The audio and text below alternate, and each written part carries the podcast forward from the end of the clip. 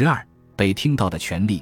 伦敦的海德公园有一个演讲角，在世界各地诸多演讲角中，这一个发源最早也最有名。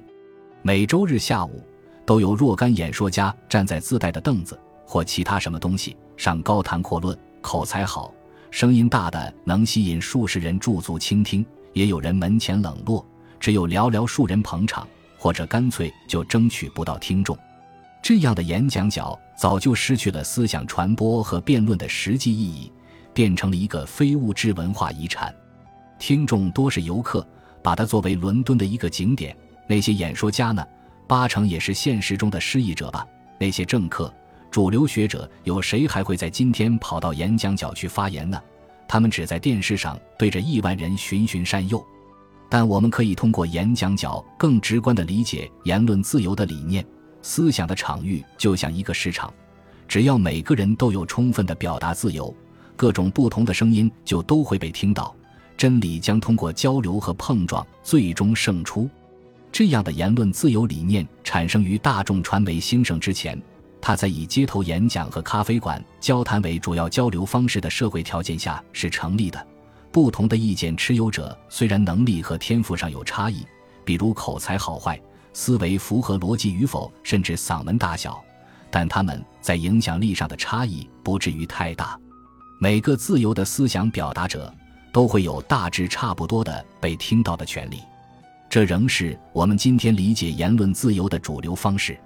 不幸的是，很多人没有意识到或者拒绝承认，这样的对言论自由的理解早就过时了。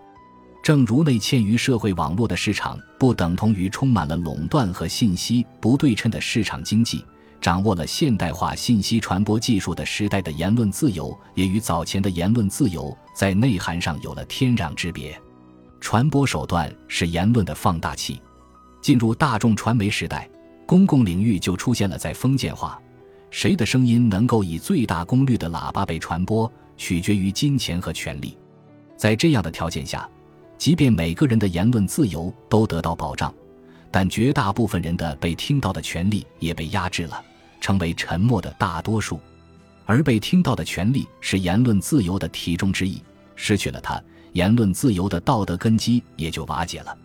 无疑，互联网给了普通人更多的发言机会，但在实际效果上，互联网并未使这种张力得到缓解，相反。